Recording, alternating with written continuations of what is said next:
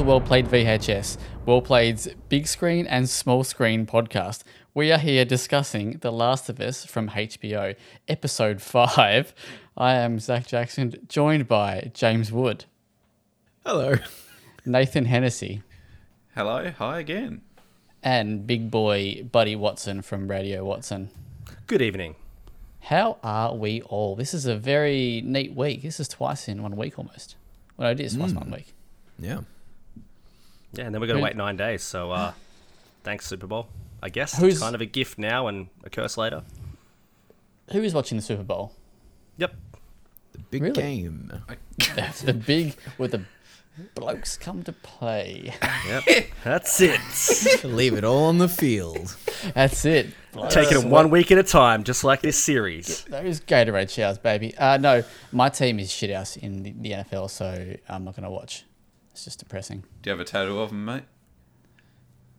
I don't know whether to just take that as a question or to feel like attacked or. uh, no, I don't because they're shit, mate. So. I Who only is this did- team? Oakland, Burnley. well, sorry, Las Vegas Raiders. Mate, Burnley are fucking dominating, but that's a topic for another time. Burnley are on fire, cannot be stopped. Oh my god, they are. So how's, Oh, how's the championship at the leagues going? Oh, incredible, mate. Incredible. It is good. We are 17 points clear of third place at, at the moment. It is. It's good to be a Burnley fan right now. So you want to um, restart the pod or let's go? No, let's just keep it. Let's just keep it going. The Last of Us, eh? So episode five, two episodes in one week. Super Bowl. Thank you very much. Let's kick it off, eh, buddy? What did you think of episode five? Because we continued on that little revolution arc, and then she uh, got a bit wild towards the end. Yeah, not overly a fan of this whole revolution arc, and especially the start of the episode. So it was kind of like almost t- made me turn my nose up at like, oh, this is so like obvious and just Trite. yeah, that's yeah, just just cringeworthy. I was like, oh, this isn't. This is goes against everything that the, the kind of the game tries to be in like scarcity and that tension, and that, that's why I like it. And um, just the amount of people and the violence, and so be it. I'm I'm all good for violence, but just the the this weird hunter group and ugh, yeah. So um, didn't start great, but then obviously it ended quite well, and even you know knowing what the ending was, it still kind of had a bit of a, a, a kick to it, and it was kind of all really built to that. So not so on board with the revolution type stuff and violence and that group, and Kathleen's kind of as ca- weird character, but um, everything else I really enjoyed. Mr. Hennessy, how did you feel about episode five? Got to suck through my teeth for this one. So look, same same deal as last time. Uh, this is we. I'm putting this one against the pedestal of the video game, guys.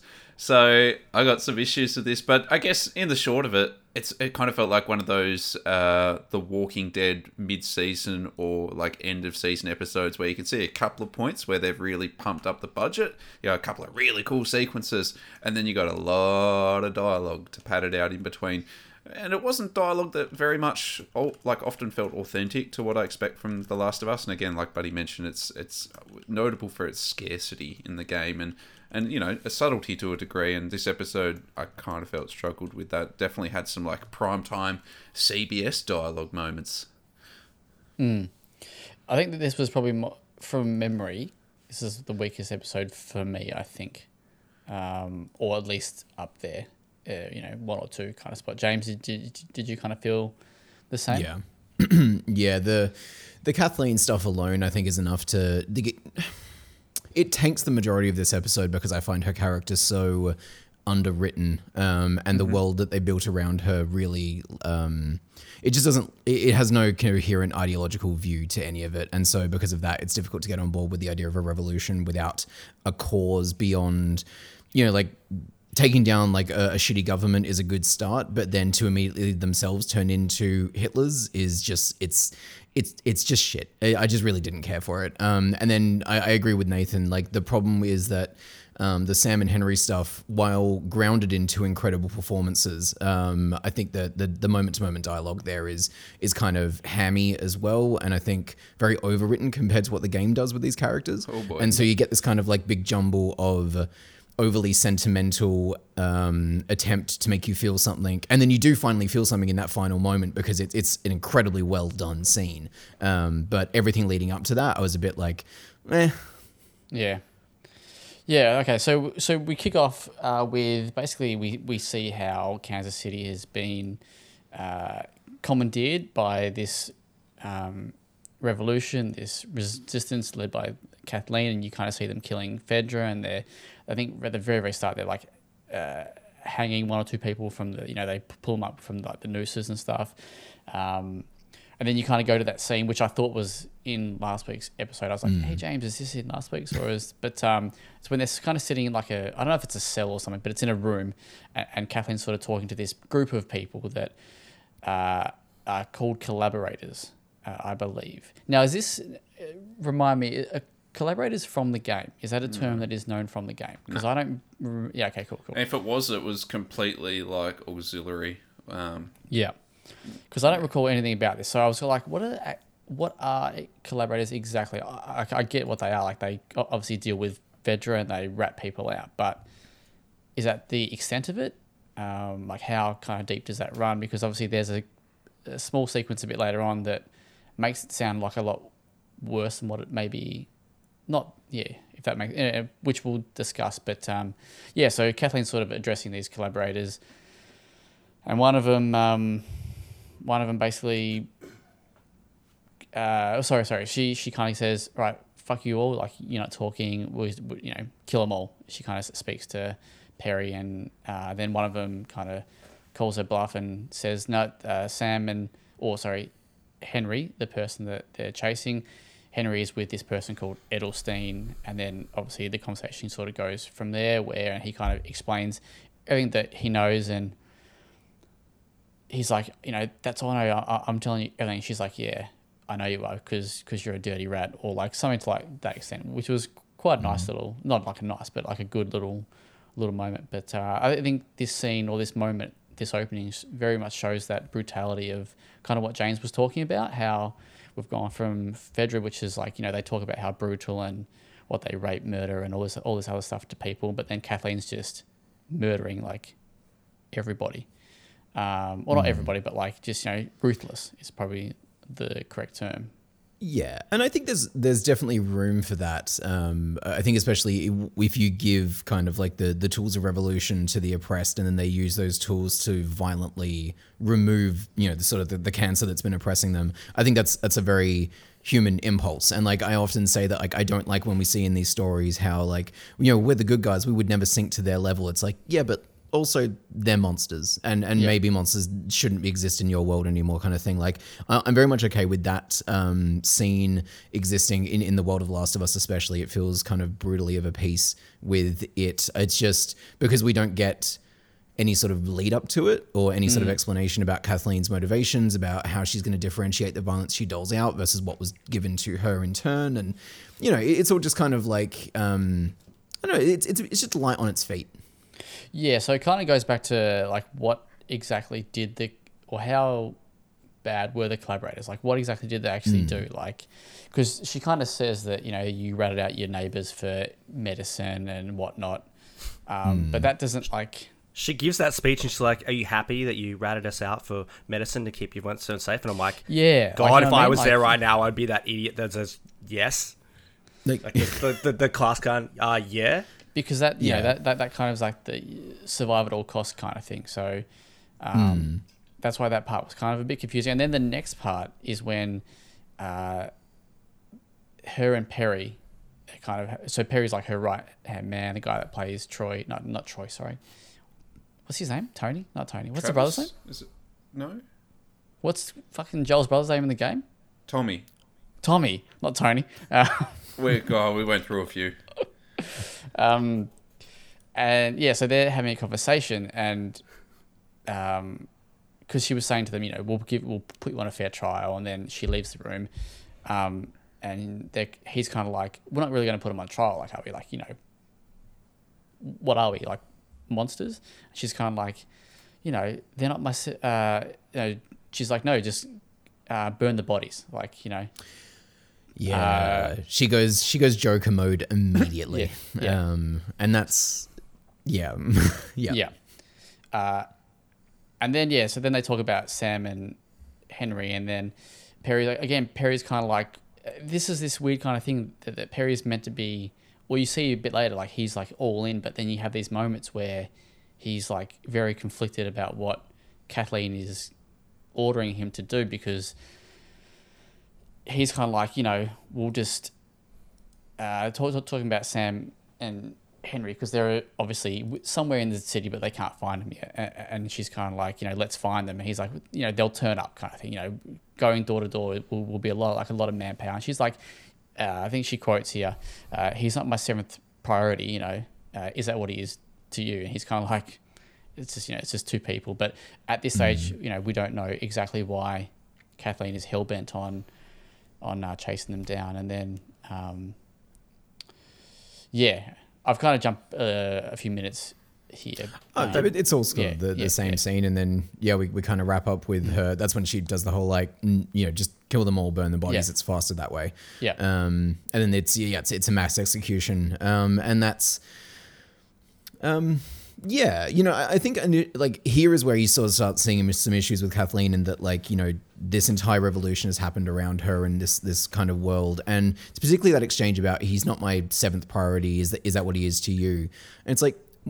What are the other characters' priorities though? Like, Yeah. how do they feel about this one woman quest for revenge? Um, and that's, you know, as I say that out loud, I've seen some discussion about how that's kind of like starting to, you know, hint at the themes that are going to come up in The Last of Us Part Two, let's say, right? And like sort of the the depth that you go to for revenge and like one person's quest for that. But like, I don't think the show is particularly interested in interrogating any of that, other than beyond just saying it out loud, if that makes sense. Yeah. Um, yeah.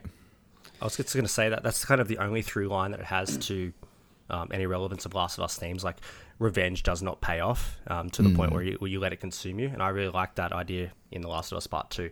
But in this, they do it the, they do it the other way around. And uh, if you think in the professional wrestling world, they make the match. They do the storyline, then they make the match, then you care about the match. In this, it's just like you're seeing the match happen, and there's no storyline. We don't find out until later why she hates collaborators so much, and you know why you know Perry's saying you know this shouldn't be our priority. Like we as the audience are going, yeah, this shouldn't be our pri- priority. This is this is actually dumb. We we're against her motivations, and the revelation later that you know of why she's doing that, and her brother was killed, who was the leader of this, and mm. all that, and why she dislikes collaborators. That power of that reveal isn't powerful enough to retroactively warrant the order that they've done things in. It's like, oh, okay, that's why she's doing this. That's why she's ruthless. That's why it's burn the bodies. That's why all that's happening, and that's you know she's getting questioned, but doesn't matter. Like those characters already know those reasons. That's why they're questioning it. There should have been moments of like, I get why you're doing this. It's not mm. important type thing. So um, it's just if they just like maybe restructured a bit better, maybe it would make sense, and mm. even the mm. same scenes would work a little bit better. But Well, like you, you kind of imagine if maybe one of the previous episodes, um, if they'd kept with the concept of the pre-credit uh, vignette, right, where if one of them had been Kathleen and her brother in their final day together, and you're kind of like, what was that about? And then it crops up again later, and you kind of have like an investment already in understanding where that character is at on on her journey. Um, but yeah, it just kind of gets crammed in there with Sam and Henry's story. Um, but Yeah, so there's there's there's yeah, so that well that brings us to the next point. And there's very much two stories sort of going on here, and and, I guess you know that's we'll, we'll talk about Sam and Henry, and obviously the big difference from the game is that Sam is actually deaf in the TV show, whereas in the game he was not. Buddy and Nathan, how did you feel about this? Hmm. Well, look, I I'm don't feel like I have any strong thoughts on it. I just noted pretty quickly on this episode, or with how these like Sam and Henry have been presented, they're very much inverse of, or at least in my opinion, inverse of the characters portrayed um, in the video game. Uh, that doesn't really tie into much about the deafness, um, but you know, I, I don't have any strong feelings on it. I thought it was done well. Yeah, I um I thought it was done well. I liked it. I um thought that it was kind of almost a, a throwback to Bill and how um you know he didn't feel comfortable in the world and then you know all these people that would, would have judged him or been against him, and then the, you know and there's no one left, and he could kindly express himself and be free. I kind of like the idea, thinking like just I guess thinking about it that maybe you know Sam might have had some challenges before you know all this shit went down, but he's those challenges maybe help him in this environment. Um, there's kind of a good explanation on that HBO's Last of Us podcast about why they made him deaf. Yeah. So what did that they, say? So they didn't want a similarity kind of between Joel and Ellie and just two other characters kind of talking and kind of be the same type of dynamic. They wanted it to be kind of something different and um, having that, like, I guess their own kind of language and then something that would kind of work in this idea. And, and, and Druckmann said that was like um, Mazin's idea and that um, he was like, holy shit, that, that works really well. I wish I'd kind of come up, come up with that for the game to have kind of two different dynamics going. Um, and it's actually interesting um, about how they kind of cast this this kid. They went through all the kind of usual channels trying to cast somebody, and they couldn't find anyone that was kind of like a, a black kid, aged nine to eleven, slightly shorter or not taller than Ellie. That was also deaf as well, and they went all the traditional routes and then they did like a like a gmail and they chucked it up on twitter and said hey we're looking for this. And then they expected like 80 plus replies but it was only like five people and he was one of them. Um, and then he was like wasn't an actor but you know, he, they said his screen presence was really good from the start. So um, i kind of like that they had that difference instead of they could have just had two other characters that mirrored joel and ellie and kind of like that's you know even though it was dialogue heavy now imagine what it would have been if they both had that So th- so that so that kid's actually deaf. Yes, and Oh, then wow. the actor that plays Henry um, didn't know sign language, but then they had an uh, sign language or ASL Mm-hmm. um, instructor on set, and he was teaching uh, the actor. I can't. Uh, Lamar. Johnson. Lamar Johnson how to sign, um, and basically they had to shoot the scenes on Monday, so he was learning like across the weekend, and then yeah, he was doing, and apparently picked it up super well, super quick, and he he was like goal was to make it as authentic as possible, that so people that you know new sign language or were deaf or hearing impaired could watch that scene and go, oh yeah, you you're fake. You, you he wanted to be authentic, so um, apparently this like coach was kind of pulling him up after scenes like your fluidity's wrong. You're getting all the words right, but it's not the the pace of how people would you know sign or whatever. It's there's no and then other scenes would be like, oh my god, it's amazing. So um, I thought it was a pretty cool dynamic that they kind of developed and yeah. Hmm. But I, I I like the change. Yeah, I I, li- I liked the change. How how do you find uh, how do you find about it? How do you feel about it, James? Um, yeah, fine. Kind of like Nathan. I'm like, yeah, okay, it's it's there. I, I don't I don't think it adds or detracts. It's just a different choice, um, and that's that's totally valid. Um, I think that you know, based on what Buddy Buddy was just saying there about the kind of production behind this, I definitely think that they they give a shit about making this right, um, and I do respect that a lot, and I appreciate a lot for all my problems with the show. Like, um, I, I think that they are they're trying to do something here, um, and yeah, like shout out to like I said at the top of the show those two performances are genuinely incredible. Um, Yeah. Like I, I love these guys a lot. Um, they are a definite highlight of this one. From a from a game, being a video game fan first, I was like, mm, not really a fan. Find it unnecessary. Whatever. Don't hate it, but I'm like, eh, I, I wouldn't have done it. Um, Yeah. But on the flip side, I feel like this definitely makes you care as a passive experience. It makes you care more about uh, probably those latter moments or those uh, more heavy hitting moments in the show because you kind of feel that an extra sense of protection from Henry to Sam, um, or, or or at least I did, because you yeah you obviously learn. I don't know if you learn about Sam's illness, which is that in the game. Uh, sorry, No, now, Yeah, yeah, yeah. you want to talk about unnecessary additions to the script. Um, this, this is one that I, in particular, kind of cocked an eyebrow at because I think that the the kind of moral ambiguity of Henry's character um, being a collaborator for the sake of of Sam, right, like, is a good baseline gray moral place for him to be at because you understand why he cares so much about his brother. He's also engaging with a shitty government to, to kind of help him out. And so there's a good natural tension there. Um, and then I think to add on top of that, oh, but he was really only doing it because um, Sam has leukemia.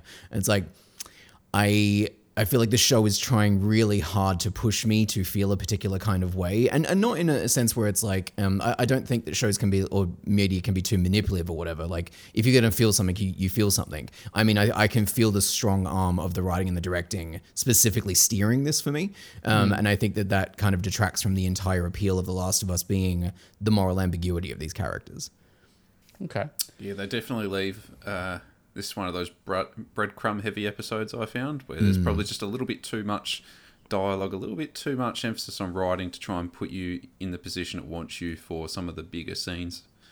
Yeah, and that and then that contrasts right with the Kathleen characterization problems we've been talking about, where if one of them is cartoonishly evil and one of them is cartoonishly sympathetic, you that's not that's not good to me. Like I, I there's a reason I don't feel the conflict in this episode, and I think it's because like these characters are like over and underwritten at the same time.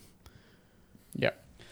So basically, we yeah, so we we see Sam and Henry, and they're kind of on the run, and they end up at this safe house uh, with this elderly gentleman who is the uh, the guy from the episode four, who they're interrogating at, at the start, uh, and Sam, sorry, not Sam, Henry has brought uh, all this kind of food, and that they, you know they're weighing up how long that like that's going to last, and what the next steps are, and then obviously the old man goes, and that's obviously when he's being interrogated in episode four. Um, and Sam and Henry are kind of drawing on the walls, and uh, Sam has this little homemade. What's that thing they used to get? Is it called a doodle thing? I've written here on this sheet it's called a doodle, but I think that's It's like a That- really cheap etch a sketch before Yeah. etch a sketch was Yeah, a proper thing. um, yeah, so he's kind of drawing it, and that's kind of how he communicates and stuff like that. So yeah, so they're drawing on the walls, and obviously old mate has not come back, and Henry's getting a bit okay. Also, let me just t- touch on something I put here in the in the doco here. Did anybody else wonder this, or was that just me? They've eaten all Uh, this all this canned No, re- food. read read it out, Zach. Don't don't be shy. I, I know what you're talking about, but do it, for, do it for the benefit of the listener. Sure, you the doco. So the recap that I've written here, I've gone all that canned food. How are they shitting? Because they're eating like I don't know if you've eaten canned food for a few days straight, like I have, I and haven't, but do enlighten me. or not like a f okay, maybe like a couple of days, you know. Um, but you know, it makes you want to go. You know what I mean? Like, you know, it's not um, you know, and Not a they're up controversial statement. Yeah. they're up in the roof. You know, Well, they got a whole building, right, that they can clamber around in and But be like, there's hey, no just don't, don't go into that that office. They just open the trap door and but it feels like it's, Throw it's 'em one very down. much. But it feels like it's very much like they haven't left that roof, that uh, Yeah, the yeah. attic thing. So I, I don't know. That's a, just a, th- a little thing I was thinking about. Um, These are the questions we should be asking Craig, Craig I know, right? This is Yeah. So Craig, bet no one's asked this. How are Thanks they for joining shitting? us on Well Played VHS Potty. Yeah. Now, listen, Craig, what's up with the shits? yeah, like, and how they're wiping, by the way. Like, where's the dunny rat? You know, like, like you know, old mate's not using his little fucking what do you call it? Itcho It's sketch. like a whatever. bad Seinfeld bit, man. And yeah. how are they wiping? Um, it doesn't make sense.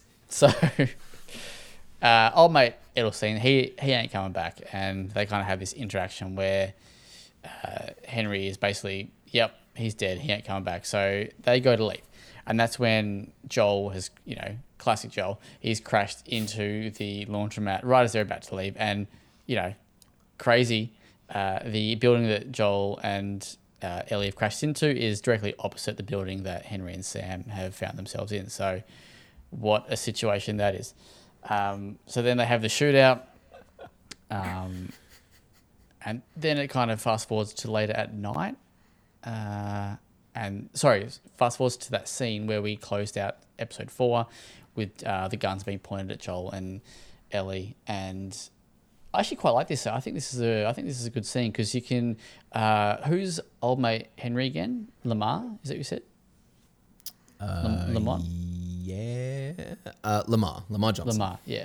He like this part where he's like, I've never done this before. Like, I don't know, like what to do here. That was like you could feel like that felt very authentic. Like he was shitting his Yeah. pants. Like, um, I like that. Yeah, scene. I- he, he's trying to be the man that Joel is, right? Yeah. And like he he has no experience in it. He's probably not going to be very good at it.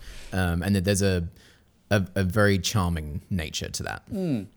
I love how Joel. Uh, I like. I love that little uh, sequence between Joel and Ellie when I can't remember the. I should have written it here, but um, he says like, "Yes, I'm. Um, yeah, we're good," or whatever he says, and then he's like, and Lamar, not Lamar, fucking Henry's like, "I don't like that tone," and Ellie's like, "He's just got an asshole voice." Like, Yeah. uh, I thought that was a very, very, very good scene. He's like, reassure him, Joel, and he says it again in the same voice. He's like, Yeah. fuck.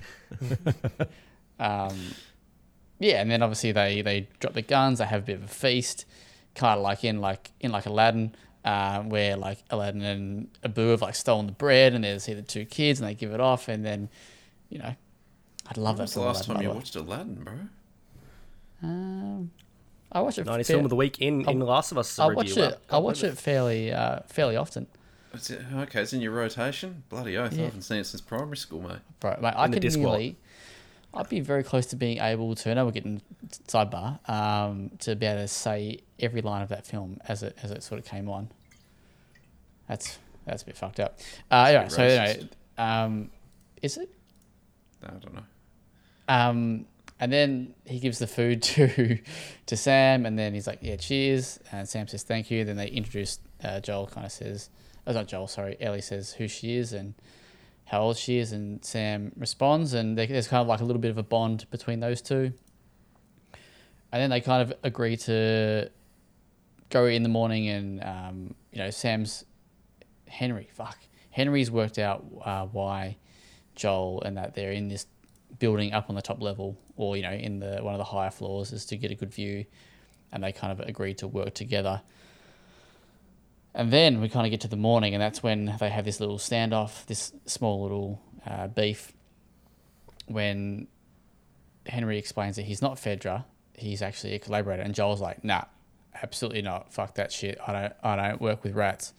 And henry's like well you do today mate. Like um and and then I kind of like this how Henry is very because I don't really I can't really recall the show exactly. Oh, sorry, the, the game, but in the show, Henry's like Henry's very much aware of his limitations and what Joel is very good at, or what Joel is much better than he is at. Um, and I quite like that because he's like, I'll show you the way, but you're the muscle. Like you got to clear it for us. Like, um, and then they and then they kind of talk about, or Ellie brings up how they uh, dealt with a infected that had like bat senses or so, or whatever wording she uses, and he's like, "What you dealt with like two of the uh, the clickers, um, and you're still alive. You know, you're definitely like the right people."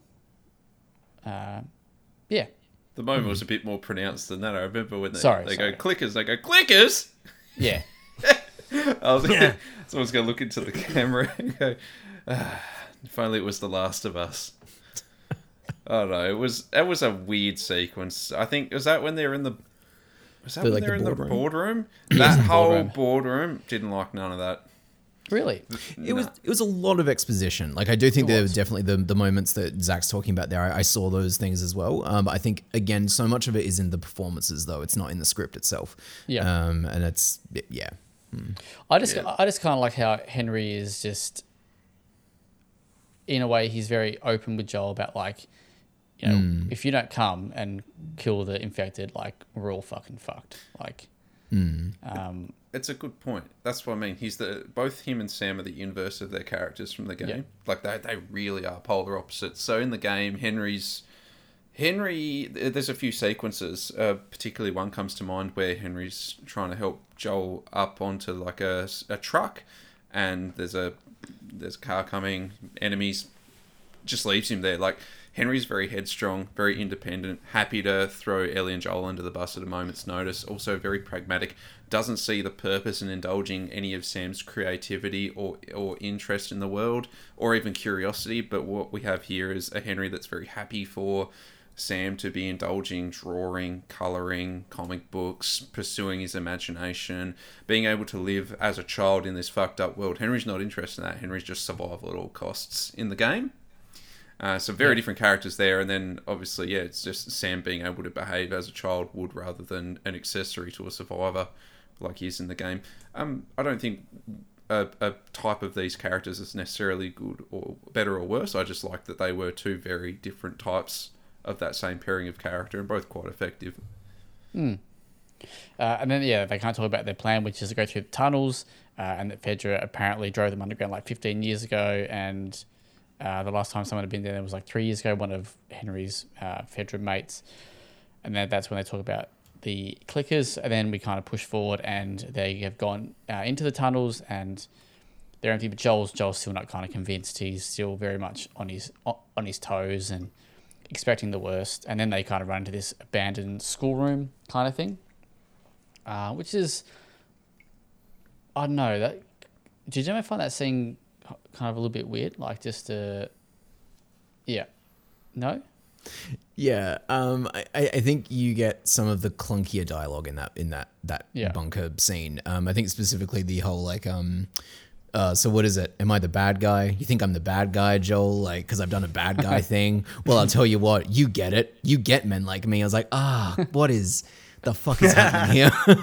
um, yeah, look, it's. I, I- I think the kids stuff is great in that scene, though. Uh, I'll definitely say that. Like 100%. Ellie and um, old mate down there having a play is is lovely.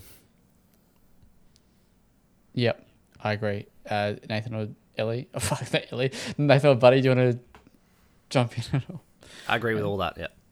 Yeah, Ah. I I- I'd even go a step further and say so far this has been probably like we get Ellie dribbling a lot of shit in this episode, but yet for her dialogue, I found it to be the most palatable of pretty much any characters in this episode, just because she gets to behave as a age appropriate character. We've already learned about her, and I think she's just trying to make the most of it. Like she's very happy to have another mm. child around, and she's mm. playing and she's just leaning completely into that. And I think the fact that her dialogue is also very flawed. Like she just dribbles a lot of shit, but it's all very much in the background. Whereas when uh, Joel and Henry are dribbling shit, that's like we get a very intense, over-the-shoulder camera dialogue. Yeah, it's it's it's philosophy at the end of the world. So I, I actually thought um, at, at first I was a little bit like, "What's Ellie doing?" And then I totally eased into it. I thought she was fantastic. This was my favorite episode of hers. Yeah, I was gonna say this is one of the episodes where I really felt like Bella Ramsey is like 100%. this is yeah yeah. This Just was like the a one for me. Yeah. Yeah. Uh, yeah, so in, in this kind of bunker room, that's when Joel, sorry, not Joel, Henry uh, explains to Joel that it's actually not the first time that he's killed someone or something like that. Sorry, no, or he has killed one so, someone before. Sorry, and explains to Joel about uh, Sam's leukemia and how he had to. But basically, Fedra were like, "Well, if you want this medicine, we've got it, but you got to do something for us, and it's going to be something big." And uh, you put the pieces together, and it's actually Kathleen's brother who's the leader of the resistance. Um, So he had to kill, but it sounds like they were friends. Yeah, it was interesting the way he talks about um, Kathleen's brother, whose name I am forgetting. I don't know if anyone else Robert? No, it. that's not Robert. That's not. That's someone else. Just, just pull a name out. I, I I, love that for you. Yeah, um, yeah. The, the way that character is described is kind of like you know the greatest man to ever live in this type of circumstance, where he's like a real hearts and minds of the downtrodden, capturing them all and sort of like I'm assuming eventually riling them up to to actually do something about this situation. We get a bit of a line later about that, um, but the way he was talking about him, I was like, why didn't you just join the fight then to get Yeah. the medicine from your shitty government? Um, it, again, just a bit of a collision of ideas there because, and I think this is the, the core problem with under like not doing the legwork for that resistance movement is that you kind of come away from it being like, so who wanted what, who was happy with what, who's not happy with the ideological turns they've taken, what are the the violent actions they're okay with, yeah, the, all of it really. Yep.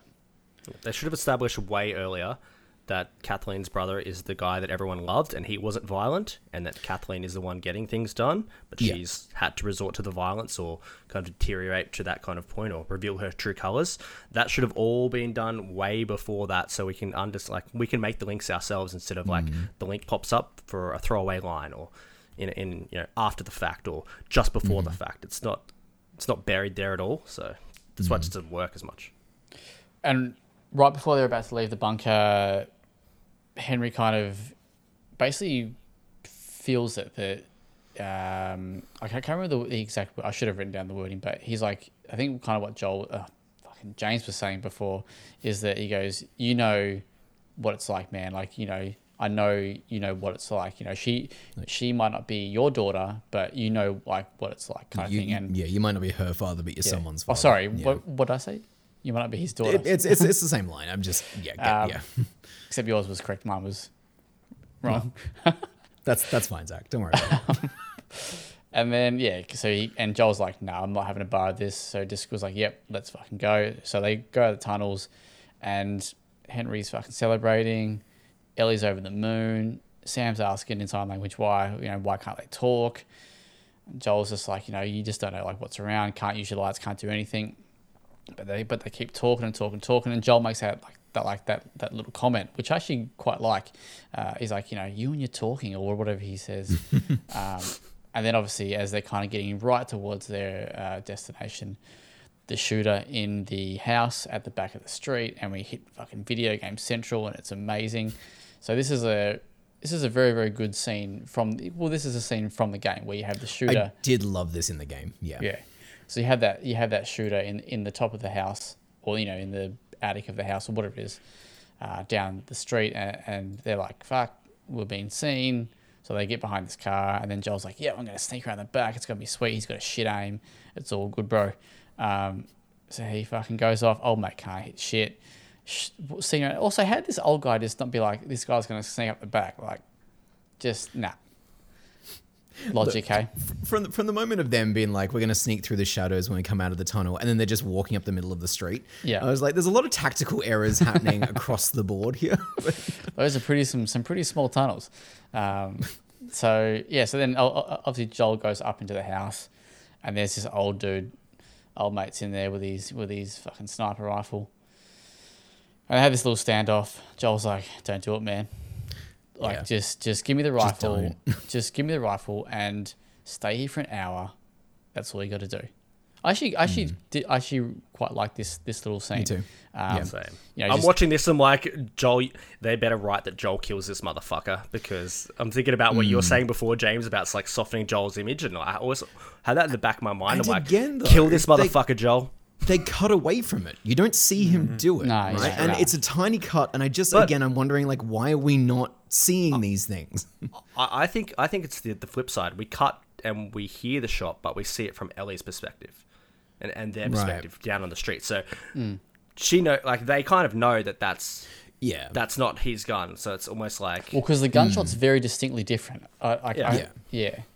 So I um, like the, the the reaction of seeing Ellie hear that, knowing that Joel's done the deed. There's like hmm. No kind of am- ambiguity. Like she doesn't know whether he's been had a gun pulled on him or not, or whatever, or that situation. But she's just Yeah, kind of thinking right. like Joel just killed someone. yeah. Yeah. Yeah. So they have that beef, and then Joel obviously shoots him, grabs the rifle, and he's like, "Fuck yeah, boys! It's uh, it's time to fucking sniper ghost warrior." uh, and then so obviously Joel hears the radio. Kathleen's on it. She's fanging on about she's she's coming up soon. So, uh, and then here comes the trucks. So Joel's going nuts at at the He's- truck. He's going full sniper elite five. That's it, man. Sniper Ghost Warrior. Thank you. We don't use Sniper Elite on this podcast. Oh, mate. I'm kidding. I'm It's kidding. solid Uh, 8 so- out of 10. Come on. Yeah, no, it's, all- it's all right if you prefer It's not as good as Outriders. the Wish version of Sniper Ghost Warrior. Wow. Anyway, um, But he's right, isn't he? yeah, so they're all like fanging through this street. The trucks come and Joel finally hits the sweet spot. The truck drives into the house. House fucking catches on fire. It's all, and then the you know the other the other trucks come through. Kathleen steps out. There, uh, Joel, Ellie, and Sam are hidden. Not Joel, sorry. Henry, Ellie, and Sam are hidden behind this truck. Joel's in the house, kind of keeping an eye on things. And uh, there's a little bit of talk bit between uh, Sam and El- Henry and Kathleen. I'll get I'll get the names right eventually. And uh, I actually didn't mind this scene because you you can kind of feel like Kathleen's just utter just brutalness here. Like she's like kids. Like you know, is it worth saving you know Sam for everybody else or whatever else it could be? Kids die all the time. Um, it is what it is. Unlucky. Uh, That is kind of the, the tone of her delivery, right? Yeah, yeah, Where, yeah. like, when she's like, kids die. Like, Yeah. why are you so gleeful about this? Yeah. Like, that's the part that I, I struggle to sort of comprehend, right? Is is how much she's enjoying talking about killing kids. Um, that's where I'm kind of like, whoa, whoa, whoa, whoa, whoa, what are you as a Yeah. as a character? You know, um, she comes off as a crazy housewife in the street that's not invited to the barbecues or sits on the outer of like the Mean Girls group or whatever and just can't make an in. That's it's, let's it feels kind of catty, right? And like you know, I. I think that's um, I I've already forgotten the actress's name. I'm really terrible with names at Mar- the moment. Um, Melinda, Miranda? Melanie Lynskey. Melanie. Yeah, so she made a really interesting Twitter thread the other day where she kind of caught some some heat for her like portrayal in, in this world, right? Really? Because you know, obviously, shitheads are gonna be shitheads about women. Um, and I do kind of appreciate the the concept where she's bringing to this character of like what happens when a a violent organization is run by you know the, the person who loves organizing things and, and being a bit of a mum to a kind of a situation. And so like i think that there is there's good stuff in there right? I, I just i I think the combination of like the clunky script and her weird acting choices in this particular scene for me makes this a total tonal wash, um, and it, it, overrides what it should be doing, which is her very explicitly saying to the audience, "Is saving the life of one kid really worth all this?" And you're like, "Oh, I wonder if that's going to come up again in the show." um, but because it's all couched in this very like clunky nature, for me, I just find it a bit Yeah. like, ugh. I also just And the- realized. No, sorry, no, please go, buddy. I was going to say, and the game handles it way better for Henry's motivation to saving Sam um, than the fact that he is a kid and that Fedra or whatever they get caught, they just have no time for kids because they're not resourceful or useless. They're just another like mouth to feed. And I like that kind of justification a little Yeah, bit that, better. that feels than- colder and cooler to me than just a random person being like, "Kids die, man." Pew Yeah. pew. we actually, I just realized then we actually didn't talk about when Kathleen got all emotional and was back oh, at her, back at I her. fucking hate that scene. Yeah, I'm, I'm glad I The was worst in the episode. it. It is No. the it is the worst in the episode. Yeah, It's a rough choice. We'll quickly go just quick. So, so Kathleen's talking about this box that, that her dad put, would put her in, not like a literal box, but like it's like safe, this like safe box or something like that, where she'd feel safe. Um, and then Perry, It's her like, childhood bedroom. yeah, her, her childhood bedroom, and she's like, "When's the last time you were in your childhood bedroom?" He's like, "Fucking for ages ago, bro. I live like 200 k's up the road." Um, and then she's like, "How'd you know I was here?" Oh, your mother told me. Why are you talking to my mother? Anyway, uh, and then they kind of just get into the reasoning why Sam, fucking Sam, hey, Henry, why Henry is the wanted um, man because it, obviously we get the um, the news that her brother was the leader of the resistance and Henry's the one that actually killed him. So, but then that, that's when Perry's like, "We're behind you," like you know. Yeah, and like that's an interesting wrinkle, happen. right? When he's like, "We loved your brother, but he never got anything done." Like, I, I do think that that in and of itself is a, is a cool little. Okay, yeah, this makes sense as to why like you guys are following th- this person, um, but it still doesn't explain the fact that you were a revolution for a reason in the first place. You loved that man and his reasoning for a reason, and to see her doing the exact same thing immediately should set off some some fire alarms. And it, you know, it didn't need to be a lot. Like I get that the the function of the plot is that he has to do what she asked him to do, right? But even if there was just a scene where he got to express a bit of like. Are we the bad guys? Kind of moment, I, I think would have gone a long way to making me feel like I was watching humans interact as opposed to characters in a story. Yeah. Um, Um, yeah. So then, Can I uh, just? I'm wait, sorry, so sorry. sorry. No, no, go, go, go, go, go. No, just I just I gotta say this because uh, the the scene in the bedroom right is probably my favorite review note that I wrote down during the show, and I found it for this exact episode. Uh, a violent revolutionary stands in her childhood bedroom and talks about being protected by her brother. Power corrupts. There's a Hitler in all of us, or whatever. And that's kind of where I was at watching this show. Yeah. Uh, it's it's uh, one of those real um, Walking Dead villain motive moments where they're basically just there's people around them, but they're really just spilling exposition to the camera to basically try and give some depth as to why they're doing what they're doing. And unfortunately, hers Like Negan? is very much like Yeah. if you've seen Negan, there are some fucking parallels here, and f- probably for the worst, I think. But her whole thing come off to me is now that my brother's gone, like like James was saying earlier, like now I'm the Joker. Like Yeah. she, it's so mm. very childish the way she talks about him and how she's pretty much hopeless without him, and she's got no strength. Her her strength comes out of his memory, and basically she just mm. seems like a paper thin character that's been put in this position because I we did like her there. That one line she had where she was like, "He was beautiful. I'm not. I've I've never been." And I think that beautiful is an encapsulation of like the ability to forgive and to love and to sort of Yeah. process things in a more healthy way. I think is actually like a, a shining bit of like light in that scene for me. I, I d- I did enjoy that moment. Yeah, because she talks, or sorry, she, she says that uh, on the last time he saw, she saw her brother, or something like that, to that sense, he told her to forgive. Um, uh, yeah. Anyway, quick, uh, quick fast forward back to where we were, and that little tremor that was on the ground where they were like, eh, we'll worry about fucking catching Henry and Sam rather than worry about this fucking huge tremor that's bubbling under the surface. We'll worry about that next week. And that we did, mate. Um, that shit came came to life uh, underneath that house where the truck going to a fucking sinkhole, brother. That just fucking unloaded and up came the infected, and then the big boy, big boy got his moment. His 15 seconds of fame, baby. The lad. But his mate, Bloke Lesnar, fucking rock, That's right. Rocked up. He was a F5ing people beast. left, right, and center.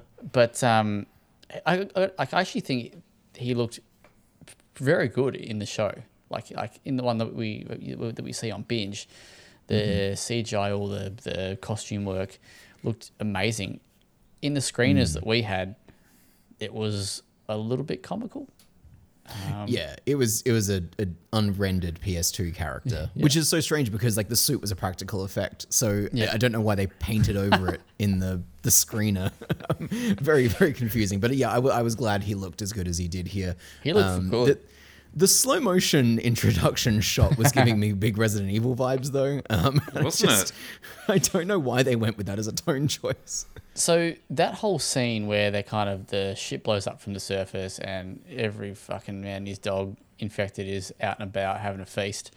It just did not feel like The Last of Us to me. Like as I've written kind of here, that felt like like like like Days Gone, like you know, with all the mm-hmm. hordes and stuff like that. Just did not feel like The Last of Us. And I, I get there's different sort of takes, but this, yeah. Buddy, how did you feel about the? Definitely didn't feel like The Last of Us. Way too many fucking people in the scene, Yeah. um, humans and infected.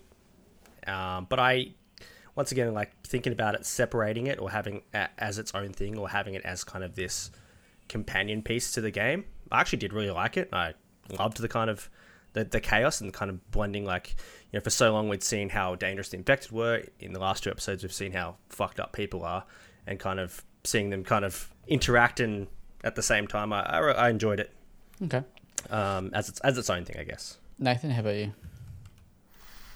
Oh, I, look, I struggled because, again, this is that issue of having come off the game so recently. That whole, or rather, what leads up to that sequence, didn't translate as nicely as I would have liked. Mostly because it's it's set at night. That's one of the biggest differences here. Uh, that sequence, particularly, you know, where they're creeping up to the house, there's a sniper, and what unfolds afterwards. That's set sort of late afternoon. The sun's like setting behind the sniper, and it creates this whole effect of casting shade and shadows over you opposite the sniper, also being unable to quite get a grasp of where the sniper is, and it creates this whole.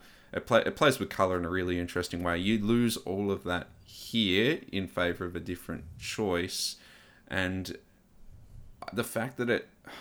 I think what also kind of irked me a little bit is the, when it keeps cutting over to Joel with his sniper. We only get there's about I think three shots used in rotation. Only one of them's actually of any interest.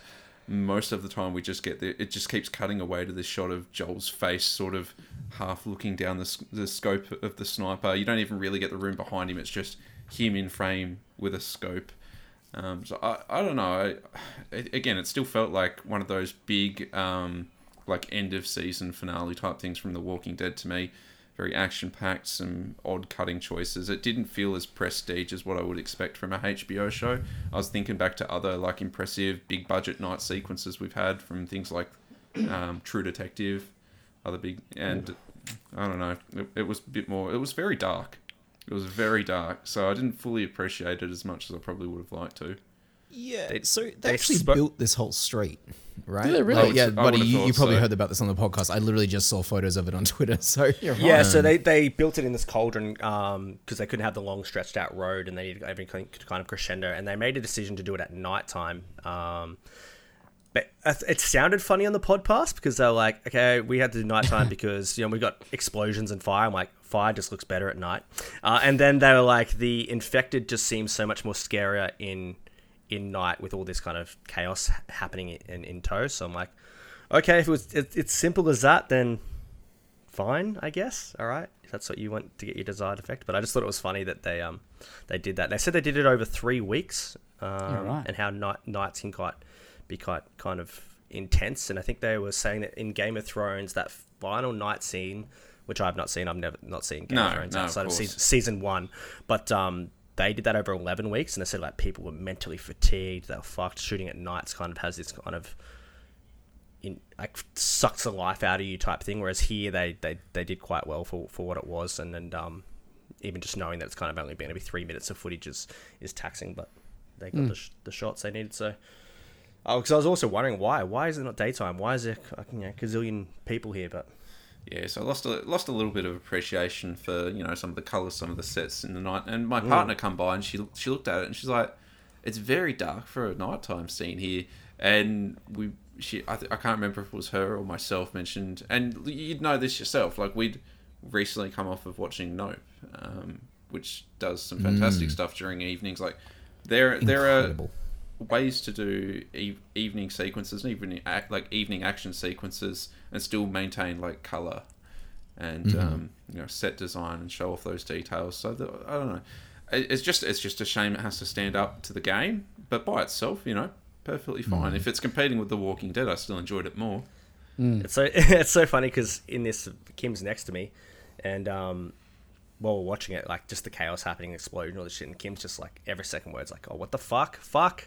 Good. So just Good, so, that's yeah, great. I'm like listening to her kind of like react and like, "Oh my god, oh my god," and like, yeah, this is cool. that's a that's a fantastic effect to have drawn from that scene um, so maybe i spent a little Especially too time especially in it. especially especially in the car when that clicker kind of oh that's fantastic especially goes with, yeah the car. like, and she's oh um, my god. she, she's sort of flipping over herself and no that was fantastic Looks like fucking exorcist type body movement.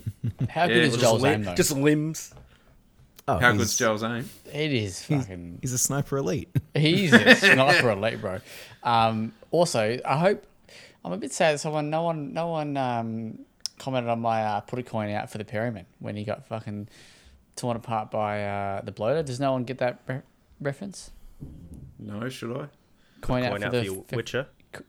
put a No. coin out for the ferryman. It's like a navy thing where like is it you'd put a coin out. and- Anyway, well, no one got it, but um, I thought it was big uh, navy bloke Zach Jackson It's just well, I thought, you've never heard. Nah, sorry, that's purely my ignorance.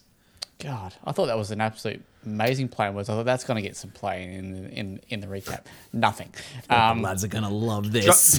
Druckmann actually said in the podcast they wanted Perry to get ripped from the waist, like oh, really? in half. They really are going they- full but then, Evil. but then they'll think, but then they're thinking about and like, oh, actually, no, that's we thought about it. and It's actually very hard for someone to like for that actually to, to happen feasibly. So then we went the Yes, the you know, I, I think thing. when when you've got a massive like uh was it mushroom zombie monster clambering towards you, I think the thing you need to be really be thinking about is is this possible? Yeah. Real, realism. Yeah. So yeah, uh, old mate fucking bloater comes up. He's uh, and they all kind of uh, sorry they being uh, no actually sorry right before that we kind of get that moment where yeah Ellie has that cl- the clicker in the car. Joel's fucking got his aim down pat, and then Henry and Sam underneath the car. Ellie's like, "Yep, Joel, you got me from fucking six hundred meters away. You know what I'm feeling," and he knows. He's like, "Time to fucking hit the bullets," and he shoots the zombies on, the way. And Ellie goes and tries to help, and they come out from the car. Then they go to this kind of bank kind of thing on the, the front of a house, and then they're all about to escape. But of course, fucking Kathleen, Kathleen rocks up. Can't get away that easy, can ya? Uh, but a clicker is there. Calls her bluff, mate. Um, but James kind of did mention this in the chat. The- How the clickers are based on sound, and she wasn't really. Oh look, I was mostly being an asshole just because Yeah. I didn't have a good time with this ending. Um, but yeah, it, it is kind of a moment where it's like, and I generally I think this show is struggling with this. Like the rules it establishes around the clickers, I think are just very willy nilly, and so the danger of them doesn't ever feel consistent to me. Particularly, like if if she's standing there silently and a clicker is like ominously standing behind her, it has no reason to notice her if all she does is turn around. Like we spent a whole episode being like, well, as long as you're not making any noise, they're not going to see you. Like they are, especially with all the noise pollution going on around them Yeah. as well. There's just a lot of different factors here that again, I don't care about, you know, scientific realities or plot holes or any bullshit like that. I just want consistent rules around how, if you're going to kill a main character this way, um, it's weird that she goes out like an umbrella scientist. Like there's Yeah. like, oh, cosmic justice of the clicker got her. It's like, that's, that's bad writing. like, and it was a not child clicker too. Like Yeah, exactly. Children, It's- no it's children. So well. I actually thought it was. I thought it was funny, but Yeah, look, and that's funny is not the reaction you want though, right? like, Uh, It was, but I was, I was happy though. I think I was, I was, I was like, suck that. That's what you Yeah, get. Like that that's is what you get. karma. like, and, that kind of ties. I think back to what Buddy said before. Like, it's the is the revenge worth it kind of thing. Like I think you said like right at the start. Like And this James whole it too, like yeah. pursuit of like Henry and Sam has, you know, resulted in this. Like she could have just been like, all right, fuck it, like go on a quest for revenge, dig two graves, and yeah, blah, you know, blah. like whatever it is, what it is. Like he's gotten away. Let's just if he comes back, we'll fuck him up. But she's hell bent on fucking go on going after them. Then they've set up this. They've this whole infected like fucking parties come out of the this rave is like come out of the rave, yeah. thing, and then she's end up dying. And it's kind of like you know, was it worth it? Probably not. Uh, So I- do feel like that there is the problem, right? The idea of karma existing in the world of The Last of Us is, I just think that's a not really, it doesn't gel with The Last of Us as a, as a world and a concept, right? It's very much a, a, a series of events established around people's choices Yeah. and the kind of often sporadic, cruel, unnecessary nature of that world. And so to have it be like, oh well, she got the deserved death. It just it's it's it's not Last of Us writing. It's it's TV writing, sort of Yeah. injecting itself into into that world. And then we could kind of fast, uh, we, we kind of move forward, and uh, Henry, Sam, Ellie, and Joel are in this hotel, which I assume is just off the, um, just past the when, when, when they get to safety. I'm not too sure if it's ever said where they are exactly, uh, but they're in this hotel in a safe spot for now. Ellie and Sam have gone to bed. They're talking about comics. They're having a fucking laugh. Everyone's loving it. Um, Joel's softened up big time. He's like, Henry, he's my man. We'll have a frothy together back at Tommy's. Come with me. Let's Yeah. go on a big walk. Let's come to one. Yeah. I don't know how I'm getting there. I'm going to walk. You want to walk with me? Yeah. Um, chuck on the Proclaimers. It'll be sweet. And Henry is down. But then obviously Ellie and Sam are having this sort of like conversation. And I think this is actually a, a very good scene and a great use of the doodle or the Yeah. whatever Buddy called The it Etch a. Sketch thing. Etch- Proto Etch a sketch. uh, and Sam starts asking Ellie these questions like, you know, if you're infected, are you still you on the inside, kind of thing. And at that moment, like you see them, like they sort, they don't stop, like they stop writing, and they kind of look at one another. And Ellie, Ellie knows what what's happened, and, and Sam knows that Ellie knows, but and then Ellie's like, hey, how the fuck do I do this? When really she should have been like, I'm gonna go straight to Joel, but she's like, no, no, like she's been. I guess that this is the kind of thing like she's been uh, led to believe that she is some sort of antidote or some sort of vaccine.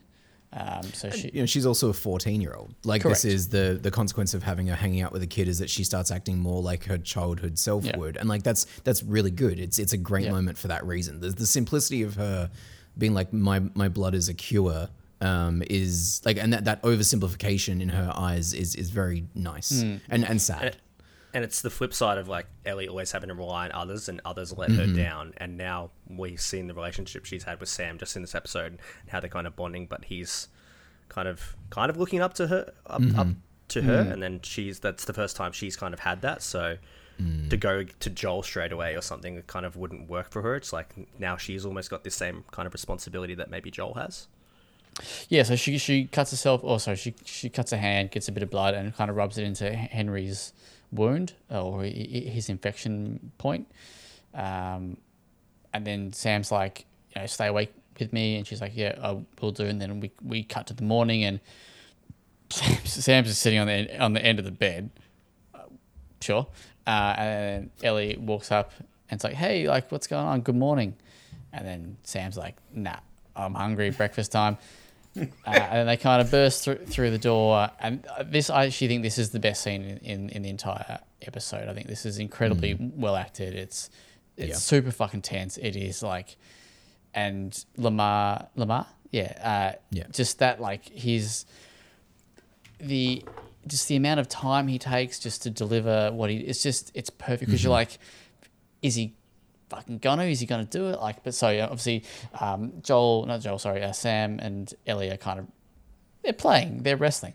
Sam's trying to eat eat Ellie and fucking uh, Henry grabs the gun off the ground and because you know Joel goes to get it Ellie's screaming I think she does she scream for Joel and she's like Joel like does she Yeah, yeah yeah. It's, it's very specifically a like she needs her dad moment. Yeah, it's yeah. it's yeah, a lot of good character moment in that one scream. Um, and then you kind of know that like Henry's kind of in this position where he's like, "Fuck!" Like you know, I like I want to be the one that kills Sam, and then he kind of just and it's it's over so quickly as well. Like I like that moment like took was a lot shorter than what I thought. Like that that moment where he shoots Sam, I, I thought that would be like a few more seconds where he's kind of thinking about it a bit more, but he just kind of does it. Well, you do. You kind of get a moment where I think like um Joel lunges for them first. Correct. Sa- uh, Henry. Uh, Henry. Yeah, Henry, Henry. God damn it. Yeah, Henry like shoots in front of Joel to kind of slow him down, and Yeah. you see it's like you get a couple of seconds where like you feel as if time has slowed down for Mm. Henry, where he has to think about what to do.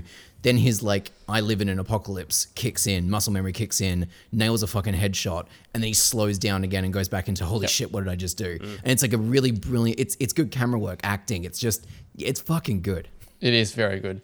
And then you kind of he just because Joel knows like what's what Henry is thinking. Um, and Oh, yeah. Joel's like, don't like, don't, don't, come on, give me the gun, don't.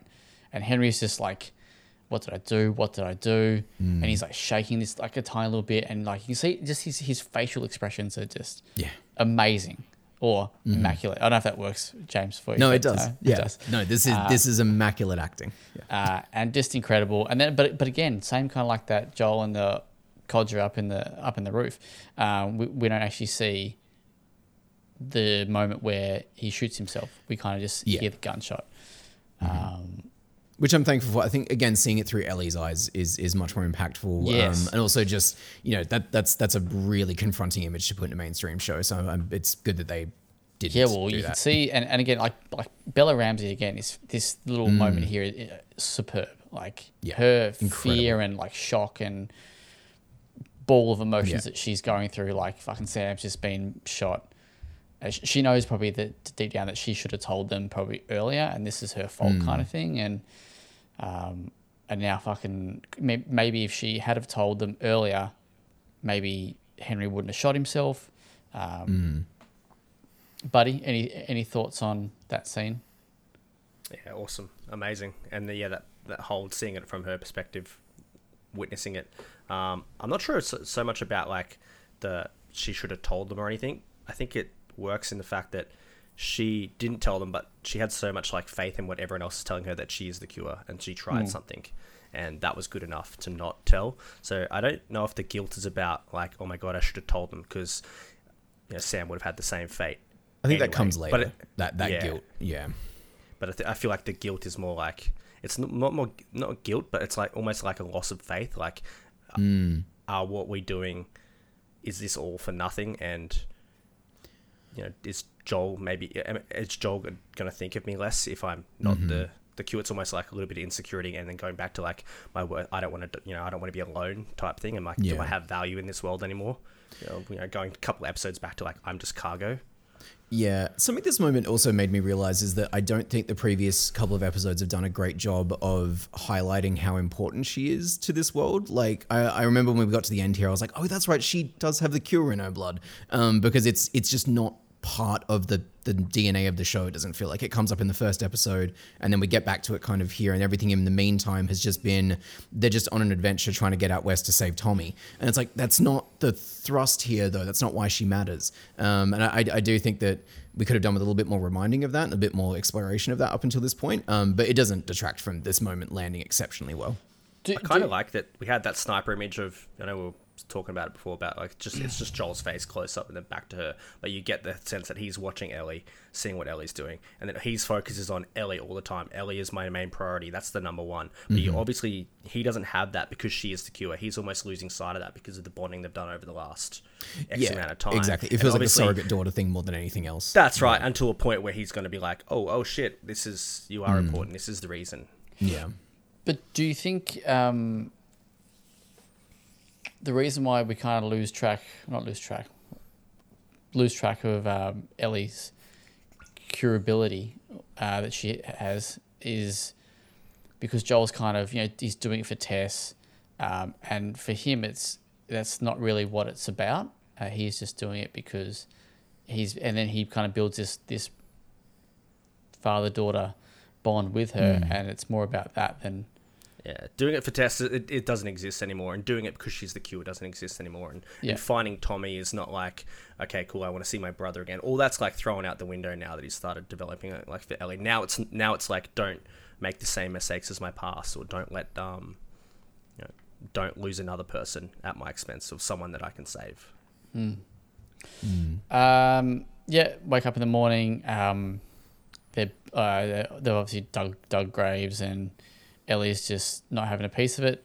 Uh, I think she leaves like a, a little something. I can't remember, she- like a little She note. leaves or the something. Etch a sketch. Etch a sketch. Sketch, says, I'm sketch, sorry. sorry, yes. Yeah. On the um, uh, yeah, Grave? on the on the grave of Sam. And she's and she's just like, all right, which way's west? Yeah. This is a big like Ellie moment for me. Like Yeah. a proper this is one of those cornerstones that makes her the person she is going to go on to become. It's it's very good.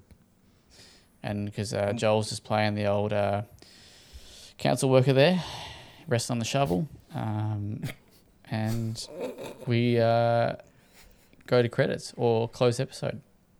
And what are you up to in the game, Nathan? Have you done the whole this scene already? Yeah, yeah, yeah. So just to give you an idea where I'm at, I'm pretty well closing. I- I'm at that boss fight in the winter section. So the head of the hunters, and and that whole just that whole chapter is still very, very brilliant. Like that's the third or fourth time I played through that. Love it. And she doesn't. He doesn't reveal the bite, right? In the in the game.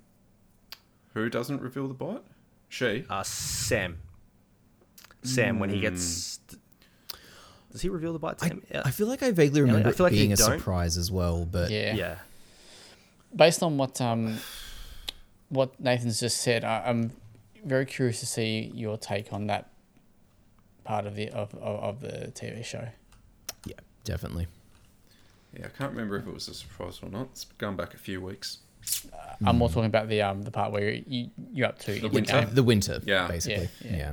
yeah. that's going to be a very interesting conversation. Man, the game, honestly, the more I play, the more I'm like, this is such a hard act to follow, and I take my hat off to them for even trying.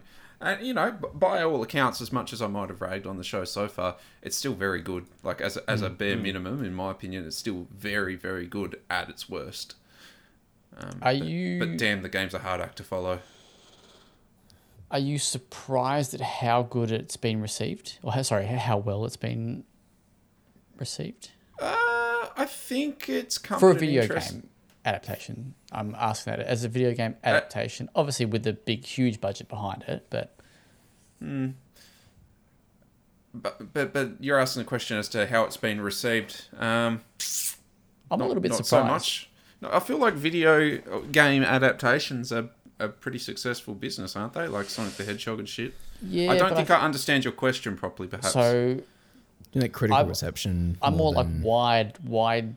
audiences. Yeah, like wide appeal. Like every Like I'm every man and their dog people that haven't played the game, ha- people that haven't played the game are watching it. Oh, right? mate, it's And they've heard about it. Like, Yeah. it's kind of Like- it's like broken that's- that barrier. like yeah like that that's kind Yeah. of what i mean like you know you you go to the sonic film and you know it's I don't know, probably sonic's probably the wrong example but like you know you don't get as many non gamers, I guess. Let's put it. No, that- you got to go to way. primary it's school a for that quadrant crowd. hit, right? Yeah. The, the concept. Whereas I mean, like yeah. the Last of Us is like everybody's just watching this. Like uh, Yeah, well, look, what I, what I was going to say is also I think it's come at the right time. This has come at the point when we've got the gap of like there's no there's no Walking Dead. Like rem- you have to remember, once upon a time, Walking Dead was the like that was the water cooler show week by week. Like that was breaking records every Sunday or whatever when it was premiering. Mm. That whole I'm, I would just assume right off the bat because that's not necessarily a video game crowd. Heck, it's a it's a comic book adaptation, and even then, I would say most of its viewers didn't read the books. Correct. That's I don't mean anything by that. It's just an No, observation, and that I'm uh, I'm assuming that crowd, or at least that crowd mentality, has, has contributed a lot to this success. Like, there's definitely a hunger for apocalyptic media, and there's nothing filling that gap in prestige TV right now. I think I think the biggest thing you said was week to week because we see it with Stranger Things, we see it with all these tentpole shows. They mm-hmm. get released, everybody watches them, everybody talks them, and it's it's over. It's over within a week or two. The quotation discourse or everyone that saw it at work across the mm-hmm. weekend, they're gonna have that chats. Everyone's at different points. I haven't watched that episode yet. I haven't watched this episode yet. Don't talk to me. Can't have spoilers here. Can't have spoilers there. You go on the internet. Good.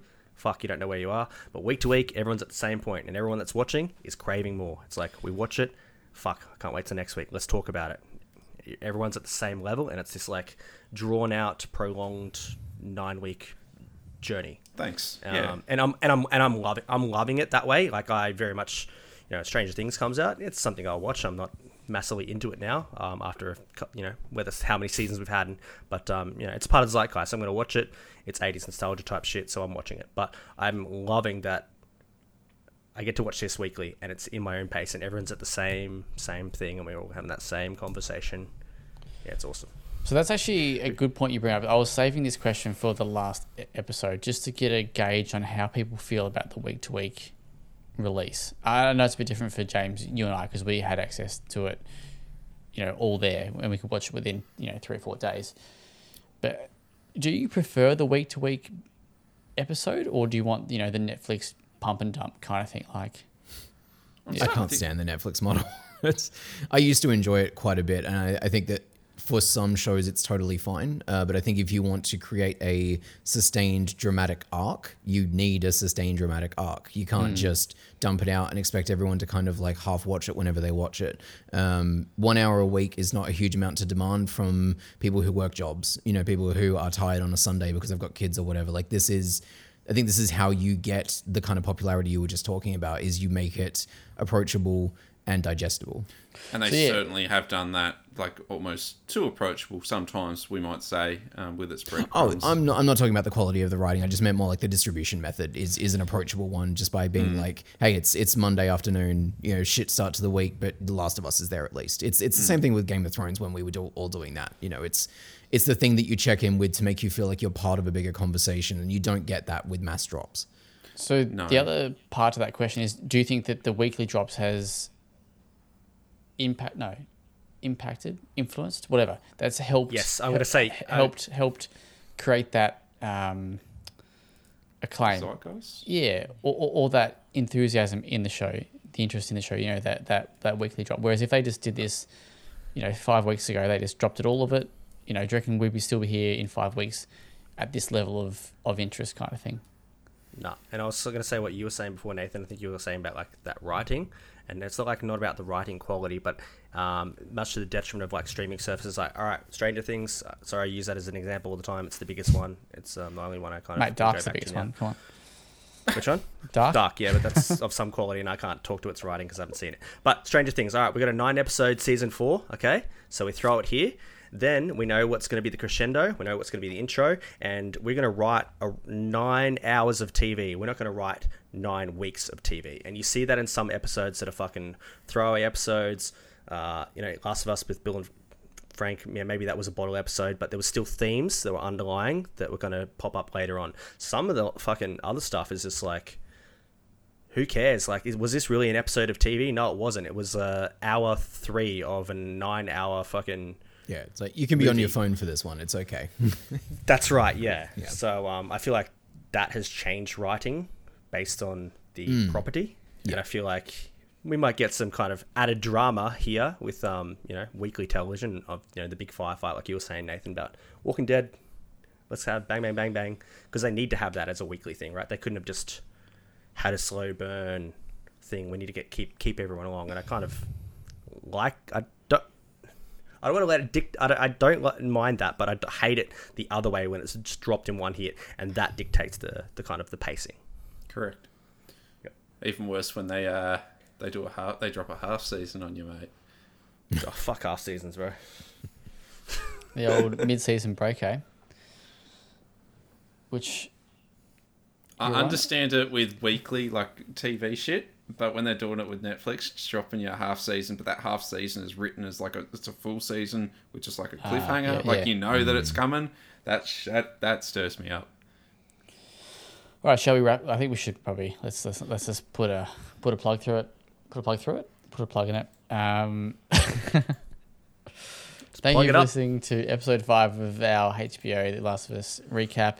Um, thank you for listening. We'll see you next week for episode f- six. It's going to be a few days. Hopefully, you don't um, Miss us. miss us too much. Thank you. I got you. See you next time. Thank you all. I miss I miss you. But Yeah. Brace farewell. yourself. Winter's coming. God damn it, buddy.